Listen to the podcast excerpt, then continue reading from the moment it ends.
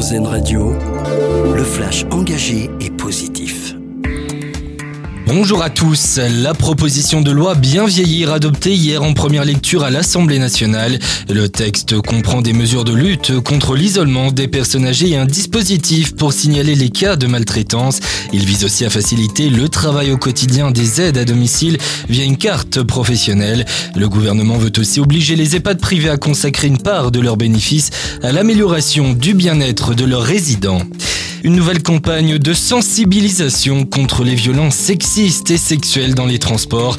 Elle est lancée aujourd'hui à la gare de Paris-Saint-Lazare en présence de la première ministre Elisabeth Borne. Les autorités en appellent notamment à la mobilisation des témoins de ces actes. Plusieurs milliers d'affiches doivent être déployées en Ile-de-France et dans les grandes métropoles. Emmanuel Macron, lui, est attendu dans le Jura. Cet après-midi, le chef de l'État se rendra en Bourgogne-Franche-Comté pour parler de l'impact du dérèglement climatique sur nos forêts. Il va notamment participer à la replantation d'une forêt communale avec des collégiens. Cela fait partie du plan Un jeune un arbre qu'il avait annoncé début septembre.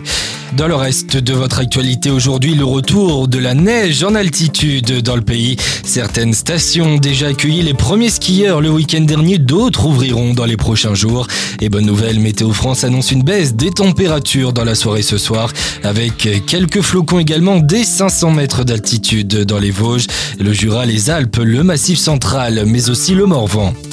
Et on termine par votre dossier solution avec cette initiative pour sensibiliser les enfants au harcèlement scolaire. Elle a été lancée début novembre par l'association Asmae fondée par Sœur Emmanuel qui s'est donné 40 jours pour sensibiliser 5000 élèves de primaire, collège et lycée de 27 établissements du pays dans le cadre de son Yala Tour. L'opération se poursuit jusqu'au 15 décembre prochain. Toutes les infos et le podcast sont à retrouver sur notre site erzen.fr. Bonne journée à l'écoute d'Erzen Radio.